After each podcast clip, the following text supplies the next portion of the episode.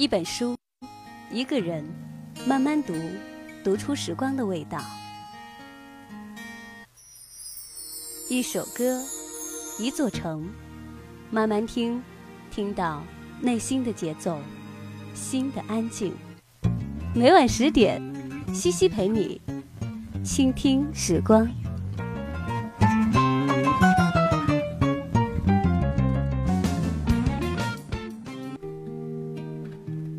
嗨，你好，我是西西，西听时光，每晚十点，谢谢你听到我。贵妇、泼妇、怨妇是女人的三重境界。说到贵妇，很多人可能要笑，都说三代出贵族，中国哪有什么真正的贵妇？贵妇的贵是贵在情绪。一个女人在理智的时候，智商和情商会高得令人肃然起敬。我见过特别理智的女性，在遭遇了最狗血的情变之后，活得就像贵妇一样。孩子三岁，丈夫外遇高中的梦中情人，她关起门来想了三天，决定离婚，成全对方。接下来的一年是她人生最暗淡的时光。她为儿子幼儿园入学奔波，承受父母的不理解和自己所在单位对于离婚女性的歧视。同时她开始考专业证书，为跳槽做准备。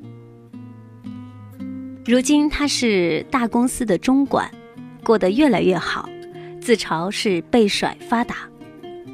一次谈起当年的离婚，她就说，我就是想让他们在一起，成全他们，让他们美好的不食人间烟火的爱沉入婚姻的一地鸡毛，我要让生活亲手地打碎他们的王子公主梦。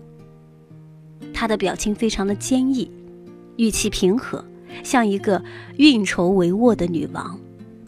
我相信当年她也有过怨和恨，但是没有放纵自己的恨和怨，让他们成为猛兽，咬伤他人也反噬自己，而是理智判断形势。如果你留住这个男人，外面的女人将永远成为他心口的朱砂痣，梦中的红玫瑰。他不要与心不在自己身上的男人在一起，他要成全他们，亲手打碎他的梦。他前夫和梦中情人在一起五年之后，有一天接儿子去游乐园，忽然说，当年真是对不起，现在觉得还是你好。他微微一笑，这一句整整迟到五年的对不起，如今他已经不需要了。他甚至想对前夫说一句谢谢。是他的背叛让他明白了自己的重要，你弱的时候根本没有资格谈判，转身离去，然后活得更好，才是最体面的回应。女人的第二重境界是做泼妇。泼妇呢，有勇气，有力气，不断制造麻烦，让男人明白天下没有免费的午餐。婚姻是诚信的契约，谁先打破契约，谁就不得安宁，这很公平。最有名的泼妇是胡适的太太江冬秀。胡适和曹成英相恋之后，想要离婚，江冬秀拿起桌上的剪刀，比划着说，你要敢离，我就先杀了你的孩子，再杀了你，然后自杀。与江冬秀一条道上的还有梅兰芳先生的太太福芝芳。梅先生和孟小冬相爱，去美国巡演时，以太太福芝芳怀孕为由，准备带孟小冬去。福芝芳立刻联系医生，要把肚子里的孩子打掉。梅先生无奈，只好谁都不带。后来梅兰芳和孟小冬分手的导火索，也是梅母的丧事。福芝芳以死相逼，不让孟小冬入灵堂拜祭。按中国的传统，进了灵堂就相当于承认儿媳妇的身份，这样做对另一个女人的确残忍。曹成英和孟小冬也是好的不能再好的女士，然而当两个人的故事变成三个人的事故，不想伤害任何人的结果是所有人都受伤害。一个直男朋友告诉我，世上根本没有天生专一的男人，这是生物性决定的。男人专一往往只有两个原因，一是懒，二是怕。很多男人在感情上的优柔寡断是被泼妇女朋友治愈的。虽然泼妇的姿态不那么好看，但如果你身陷战场又想打赢，结果肯定比姿态要重要。能做贵妇最好，那是所有女人的梦想。但如果生活没有给你做贵妇的机会，以泼妇的姿态让他人明白规则的重要，也是对自己最大的善良。做女人最低的境界是怨妇，不仅女人，男人当中也有很多怨夫。美国广受推崇的心灵导师威尔·鲍温在《不抱怨世界》一书中这样描述：抱怨就好比口臭，当它从别人的嘴中吐露时，我们就会注意到；当它从自己的口中发出时，我们却浑然不觉。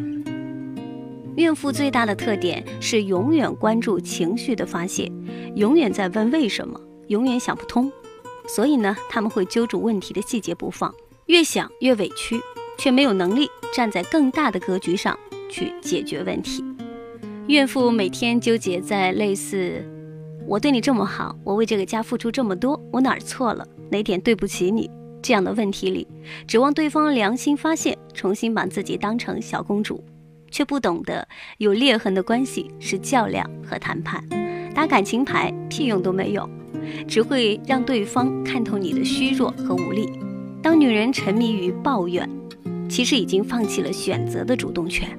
所以现实生活当中，我们经常看到抱怨了十年的女人，她嘴里的男人已经扎破天际，可是她还在婚姻当中继续抱怨。爱抱怨的人内心都虚弱，他们心里经常有一种声音：我这么弱，这么惨，所以你要对我好。而强大的女人，无论选择做贵妇还是做泼妇，她们最看重的永远不是别人为自己做些什么，而是考虑自己能为生活做点什么。做女人的三重境界，贵妇最可贵，泼妇最实用，怨妇最无能，体现的其实是女人从男权社会向男女平等社会过渡的自我觉醒和觉知，从以半弱半美向男人取所，到以强硬的态度从男人那儿拿回自己应得的东西，再到不屑与人争，不屑与人抢的淡然超脱，是女人的成长，更是社会的进步。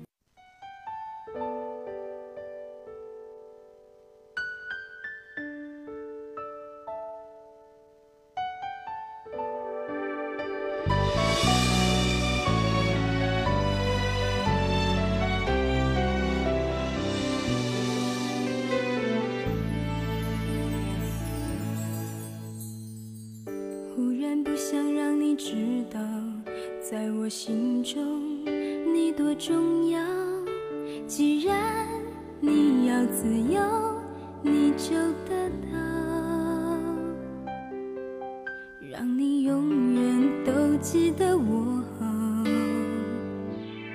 忽然不想让你知道，你的爱我已经戒不掉，就让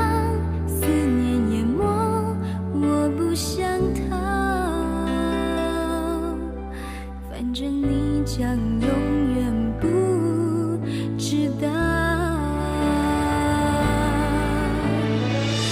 今夜星光多美好，适合用寂寞去拼掉。我们曾用爱互相依靠，付出多少不用计较。想一个人多美好，就算只剩记忆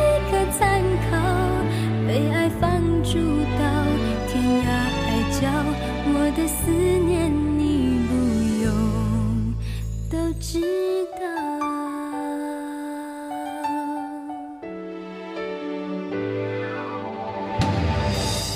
忽然不想让你知道，你的爱我已经戒不掉，就让思念淹没，我不想逃，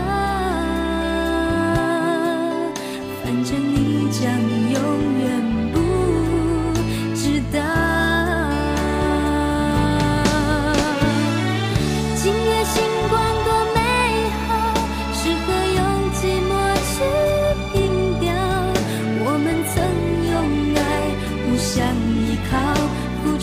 少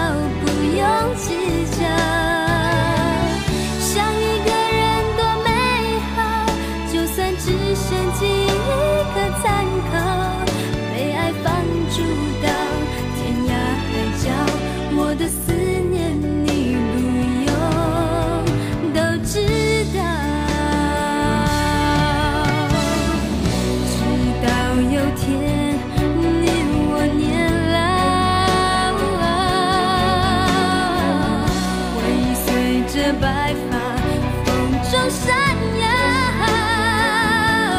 至少我清清楚楚知道，你若想起我。